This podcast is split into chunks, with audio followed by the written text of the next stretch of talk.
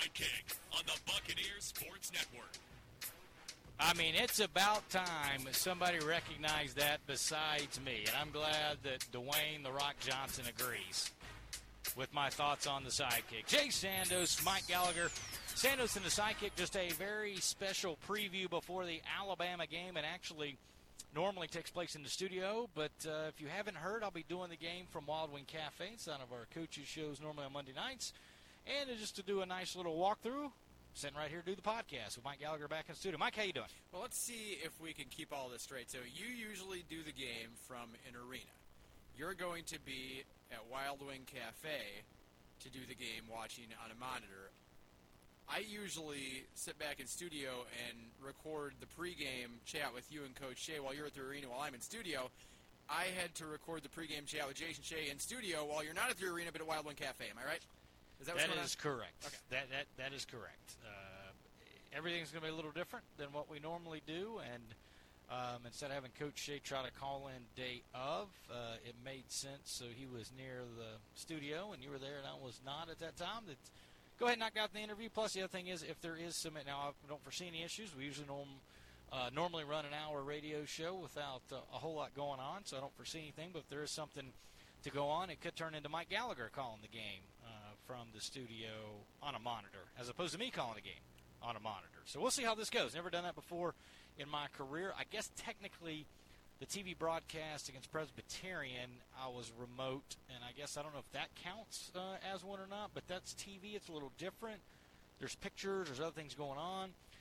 The radio side of it, plus the other thing is with the production crew, when it was something went on with like reviews, I could ask, hey, somebody ask our replay guy what's going on, and they could get the message back to me. I got none of that going on. I know Kevin Brown's going to be down in Tuscaloosa, the sports information director, head of communications for men's basketball, and I'm assuming he will text and let us know what's going on. But there is a, a, a possibility of, of uh, having some things happen where you may not be sure what's going on we'll try to do the best. And the best part for me, Mike, is I get to do it with ETSU fans, and they get to watch and react as I get to watch and react. That's going to be really awesome. I'm excited for our next show, which is going to be Wednesday, and it's actually going to do a pros versus Jays of you calling the game off a monitor, whether it be the Presbyterian women's game down in the Wharf Pickle Studio on campus, or more applicably here, if it's the game at Wild Wing Cafe, ETSU, Alabama. The last game that Alabama played was against Western Kentucky, and the broadcasters had a little bit of an issue with the final, let's say, 20 or so seconds of the game. I'm not going to spoil it.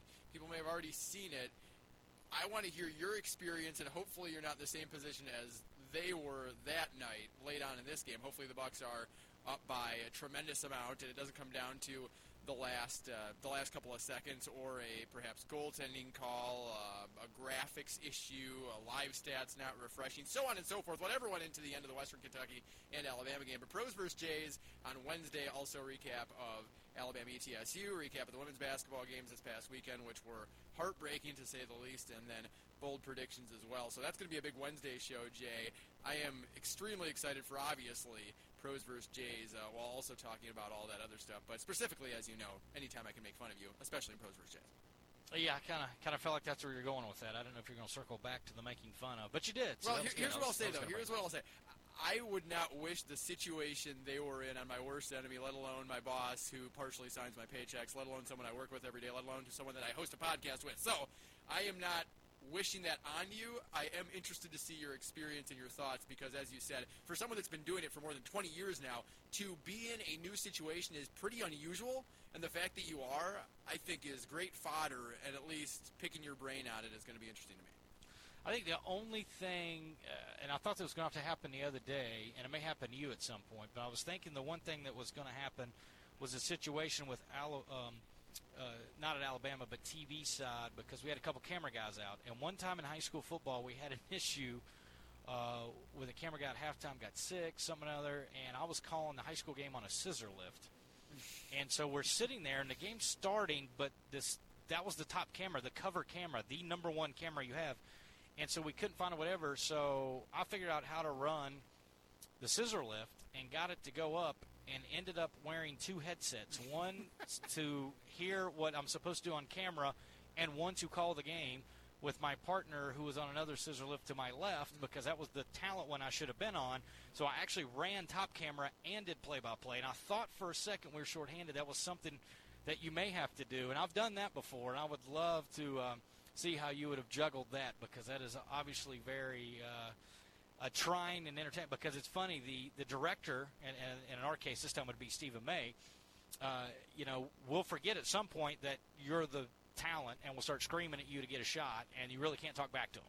And so it's always entertaining. But anyways, I, I thought I've done that before, and if you get to do that, that would be a great fun segment for us to talk about some point. I hope you don't. I hope you just get a focus on uh, just handling the play-by-play duties for men's basketball and not have to worry about that. But if it comes down to it, uh, certainly as broadcasters, you know we don't get enough credit, Mike, for adapting and overcoming. Right? I mean people talk about things. I mean, I don't think they realize how many times we get paper cuts and hangnails and things that happen during the broadcast. We just get bandaged up and keep going. Well, I can tell you that I have done PA and play-by-play for many broadcasts back in the old Division Three days up in Minnesota. I have never had to run a camera and do play-by-play at the same time. I feel like it wouldn't be that big of an issue outside of like you said the people screaming in your ear and if you don't have a big enough like if you only have the flip screen off the camera to call the game on because you're trying to get a shot obviously so you're going to be looking at your lens on the camera you're not going to be able to look up and see what's going on in real life you're going to have to have this tiny little screen and so if you don't have a big enough monitor that could be very difficult and yes all the screaming i don't like the screaming jazz you know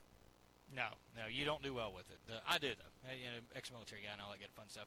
Let's talk about screaming, by the way. Hopefully, there's enough screaming fans at uh, Wild Wing Cafe tomorrow as we're taping this on a Monday. I don't know if it's going out Monday night or Tuesday morning, but either way, we're taping it Monday night as I'm getting ready for the coaches show to try to make sure all the equipment, everything's going to work for our Tuesday broadcast. And this Alabama team, as you kind of foreshadowed that crazy ending to the Western Kentucky game, West Kentucky uh, ends up uh, leading by two, forces a shot late, dribbles out, picks up the win, 73 71 and it goes back to sort of what I think I've been harping on, and, and more people are starting to uh, come around to my way. I know I've had a few Twitter exchanges with fans that are like, "Ah, you keep talking about the road team, blah blah blah," but you're seeing it. It, it, it it's evident that road teams have an advantage, and I think it will be an advantage to ETSU to go down there and not have to deal with a full crowd. And I think it's hard for the home team that's used to having that and used to having a little bit of energy, a little bit of mojo, what, whatever it is, the extra juice in the building.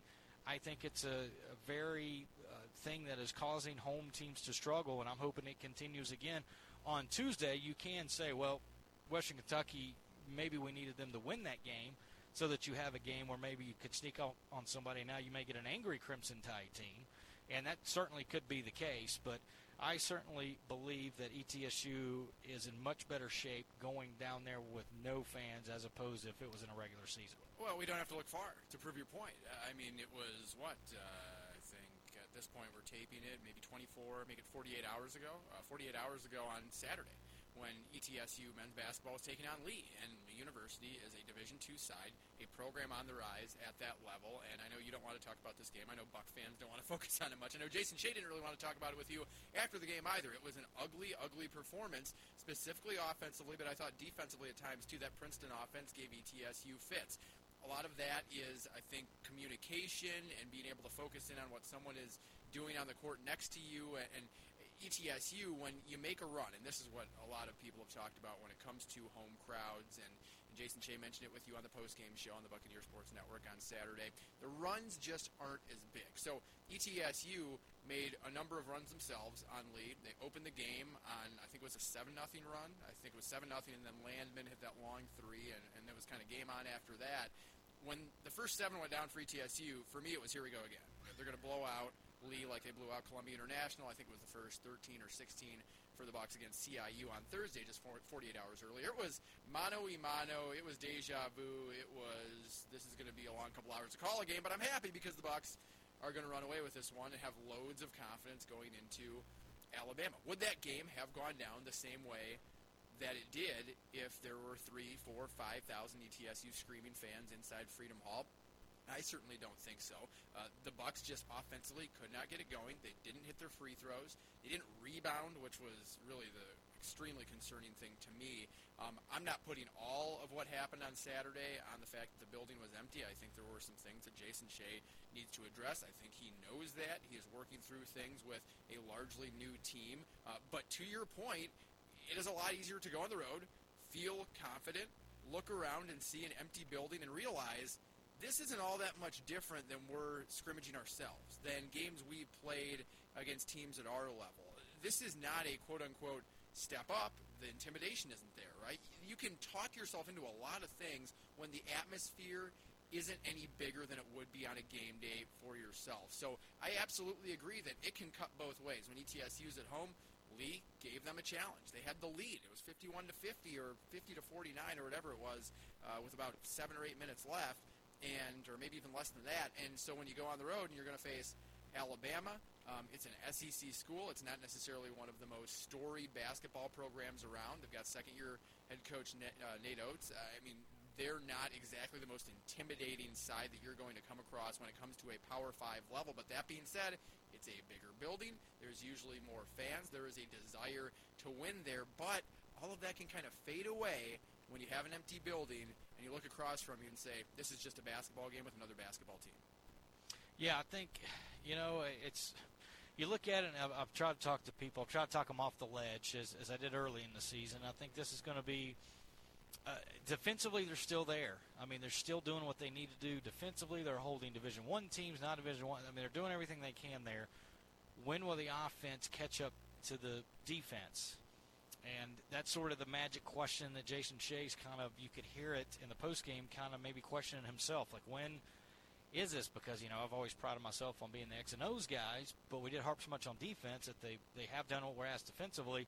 I can't seem to figure out how to get you know shots to fall for guys because I think they're getting good looks. I thought they got a lot of good looks, you know, down at Fort Myers all the way through the the last contest, and.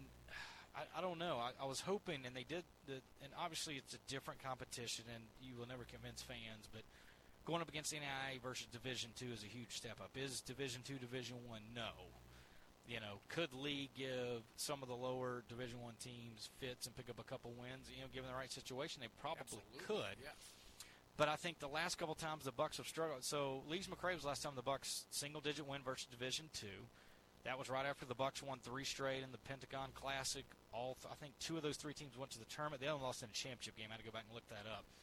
But certainly they played good competition and won all three. Came back, had a couple days rest, and then played, you know, Lees McRae, and then in a blue, are winning that by I think 85-80. That was the 27 win team with T.J. Cromer and those guys that went on to the NCAA tournament. So so they were fine. So I don't know that I'd read too much in to the single digit win. Also, I was like, well, I really don't like playing non Division One teams before you play a Power Five. Well, you just looked at last year. ETSU hammered Milligan, beat LSU. And the last time they played two non-division one teams, they played a Power Five team and lost by single digits at the Power 5 So there's plenty of, of, of examples, and I want to say there was also the time before LSU that they played a non-division one was the Xavier game, which I don't like to bring up, which you know that was the the hefty second half lead.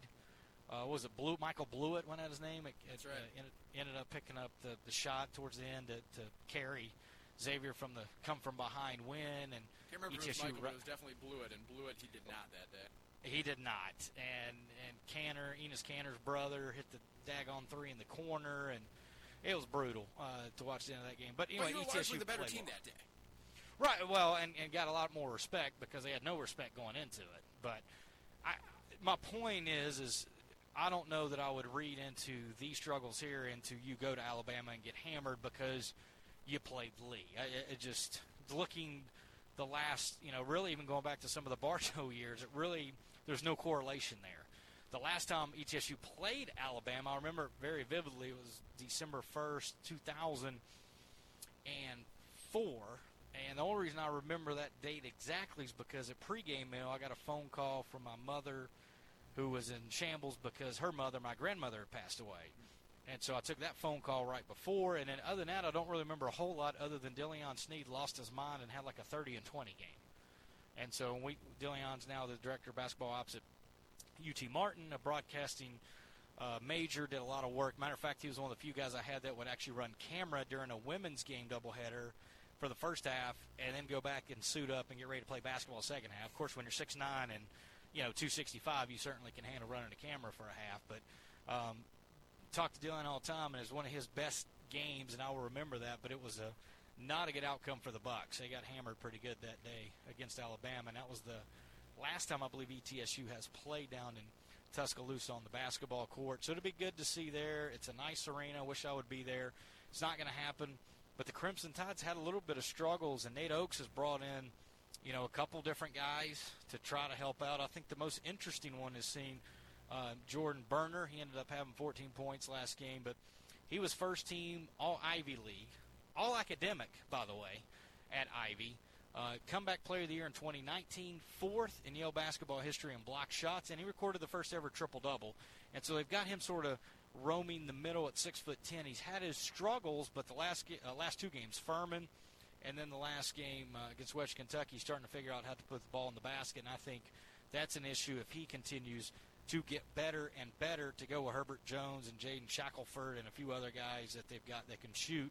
And they have a balanced attack. They got four or five guys that can easily put up double figures. I don't think they've had less than three guys in double figures in any game this year. So it's a team that wants to be where ETSU is, Mike. They want to have four or five guys in double figures. You really can't take somebody out of the game. The problem is for ETSU, it's a struggle to get the third guy, sometimes even the second guy in double figures. Yeah, three of their top four scorers are back. It's Shackelford, John Petty Jr., and Alex Reese. Uh, 6'9", 230 is Reese. He's coming off the bench this year after being a starter last year. He's getting less opportunity because Herbert Jones has nearly doubled his scoring output, leading Bama in scoring largely inside the arc, but he can step outside as well. He's 6 from 11 from outside. So don't sleep on the fact that he will probably take one or two threes in that contest on Tuesday, and you're going to have to get a hand in his face. Petty Jr. was their best shooter last year. This is kind of a theme throughout the roster right now. He's struggling from outside, and this whole offense, they're averaging less than seven points per game, or I should say seven less points per game than last year, down 3% from the field, down 5% from three.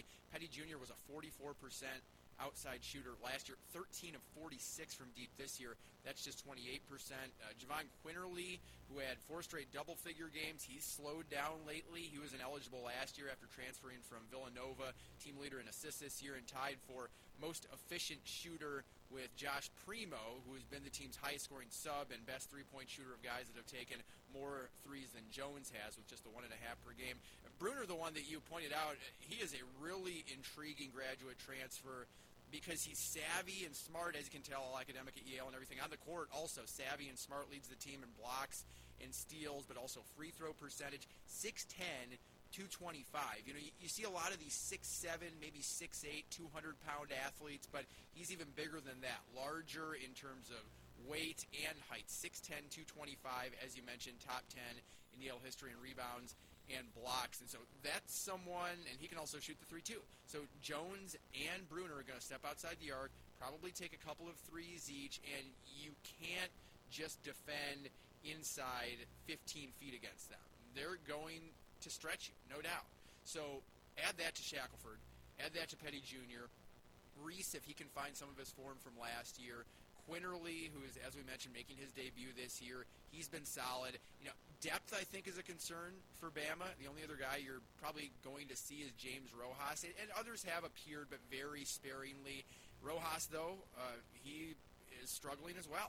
Uh, shooting like 31% from the floor, 23% from outside. Really, this team's seven deep in my mind. Herbert Jones, Jaden Shackelford, Petty Jr., Jahvon Quinerly, Josh Primo, Jordan Bruner, Alex Reese. And if they don't figure it out offensively, because this is a team that, as you know very well, Jay, and as the college basketball world has become accustomed to with Alabama, they want to score. So if they're not going to shoot it at the clip they need to, they're going to have to find other ways to make it work. And you know, Nate Oats is a very good coach. You, you saw what he did at Buffalo. He also shares opinions with Sandos and the Sidekicks, so we like him. We all think that Coach K is a whiner, right? So we're all on the same page there. Uh, Oats was 16 and 15 last year, 8 and 10 in the SEC. Still figuring it out, right? The team's 4 and 3 this year. No real bad losses. Clemson, Stanford. I'm sure they'd like the Western Kentucky game back, but uh, the Hilltoppers are probably going to win Conference USA this year. They're projected to do so. So I'm interested to see how they try and work themselves out of their shooting woes and try and get back to the 82 points per game form that they were last year. I think this is a game that can be had for ETSU. Like you said, I, there's no correlation between the non D1 ahead of a Power 5. We can argue all day back and forth about what prepares you better. Is it a mid major or uh, someone closer to Alabama's level right in front of the Crimson Tide game, or is it a couple of non D1s? And maybe this year the answer is different than all others anyway. I'm not sure. But in ETSU's case, as you said, there is no definite correlation. So why not look at it as, like we are, knife cuts both ways, right? Lee can come into ETSU's building, give them a fight. The Bucks can go into Tuscaloosa and do the same thing, especially considering you have explosive scorers on this team. As you said, Jay, we're just waiting for them to put it together offensively. It's going to happen. It's absolutely going to happen. The question is when, and I do wonder just individually while we look at ETSU if Serrel Smith and Damari Monsanto are going to be those guys that start to emerge and really drag themselves up by their bootstraps after they've struggled. And was the last couple of games the start of that, or was it a product of the competition they've played? Here's the stats for Monsanto and Smith the last two games 7 of 16, 22 points, 11 rebounds for Monsanto against Columbia International and Lee against D1 opponents. 10 of 41, 25 points, 29 rebounds. I think the rebounding's there to stay, but clearly offensively, he was much better moving into the starting lineup while Smith went to the bench and went 7 of 9, 18 points, 6 steals against the two non D1 opponents. Against D1 opponents, 6 of 33, 25 points. What are we going to get from those two? Are these roles helping them, or was it just the lower level of competition that they thrived against? I will say Smith hit one of the bigger shots of the day against Lee. It was right after Lee finally took the lead and came down. And 22 seconds later, Smith hits the tray in the corner, gives the Bucks the lead for good. And so, I kind of feel like he has responded. You know, I like to watch those guys to see. You know, if you are told, "Hey, you got to come off the bench," how do they do? And so far, it seems like Smith's been fine with it, at least his play on the court. Now, whether that's motivated him to, to show coach and teammates he needs more or just, you know, figured out he can get some more shots maybe when he's not on the floor with Monsanto and Ledarrius Brewer and him and Ty Brewer can share all the shots. I, I don't know, but certainly uh, it's worked out for both so far. How will it go against Alabama? Still yet to be seen. It's also competition that Smith has played against where he was week uh, day in and day out on the Big Ten. Couple of couple of uh, years in the Big Ten playing the regular season games. It wasn't like Smith saw no action. I mean, Smith was on the floor, got some quality minutes, just like David Sloan at Kansas State. I feel like you know there is some advantages for those guys playing at the power levels, and then you know for me, how will Monsanto react to playing Alabama? This will be the biggest name that he's played. Obviously, Ledarrius Brewer and Ty Brewer at their other schools have played Power Five teams. So I think Monsanto may be the wild card. I think Silas Adheke is going to be very challenged. He can't get in foul trouble. That was Furman's problem. They got in foul trouble, and once Clay Mounce fouled out with like seven, eight minutes to go in the game, and you saw Furman start to go in the tank. Now Furman's never deep. They never have been. Their starting five is usually great scoring, and then they just fall off the face of the earth once you get past that. ETSU generally is not that. I will say the only correlation I can come up with, and, and uh, if you allow me to put on my goggles here – Gardner Webb loses at Western Kentucky by two. ETSU beats Gardner Webb by five. Both West Kentucky and ETSU played at home. So ETSU's clearly, you know, plus three, and the West Kentucky beats Alabama by two. So by my book, ETSU plus three. Is that is that is that how that works? Minus three. I, I love Jay Sando's logic. I mean, it continuously impresses me. Impresses just, is probably a strong word. I think. But. Yeah, well, that's fair. You, you brought up you brought up Ty Brewer. I do want to touch on him because it jogged my memory about what exactly he did to Power Fives when he was at Southeastern Louisiana. Three games against them last year, 23 and a half points a game, 10 rebounds per contest. He was absolutely he dominant. 58% from the field and a career high 30 against Ole Miss. Yeah, that's what I was going to say. You, you touched on a career high 30 at Ole Miss. So uh, we'll, we'll wait and see. Airtime seven o'clock at seven thirty tip. Seven o'clock airtime, seven thirty tip, and we'll be back with you on Wednesday. Kind of recap all that. So I don't I know do if our abbreviated. On, I do want to touch on one more thing before we go. All right, Jay. go ahead. I know we're got running up against the coaches show. Keep an eye on this because the anatomy of an upset is obviously different throughout college basketball. I, I don't think one is greater than the other. I don't think they're all similar. But ETSU and their three Power Five wins since Jason Shay arrived held an, held their opponents to less than 70 every game, hit six or more threes, were 44% or better from the field, and that's the big one this year because the only time ETSU has shot above 44% this season was against Columbia International. Haven't done it against a Division One opponent, and they've turned the ball over less than their opponent. So those four things, 44% or better from the field, hold the opponent to 70 or less, or less than 70 is even better, obviously. Six or more threes, turn the ball over less than your opponent. What Western Kentucky did was hit their free throws. E ETSU in their last two Power Five wins hasn't necessarily needed to do that. 12 of 23 in those two victories. They outshot their opponent. They were better from the field than Alabama, and they out rebounded them.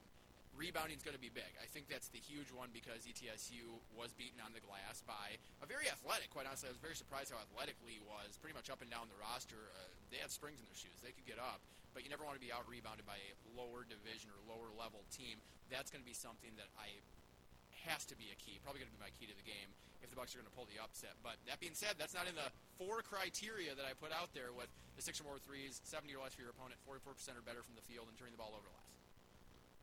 There you go. All right, any more? Free. Oh, There I mean, it feel free to give your own too. I mean, I'm just I'm just throwing that out there.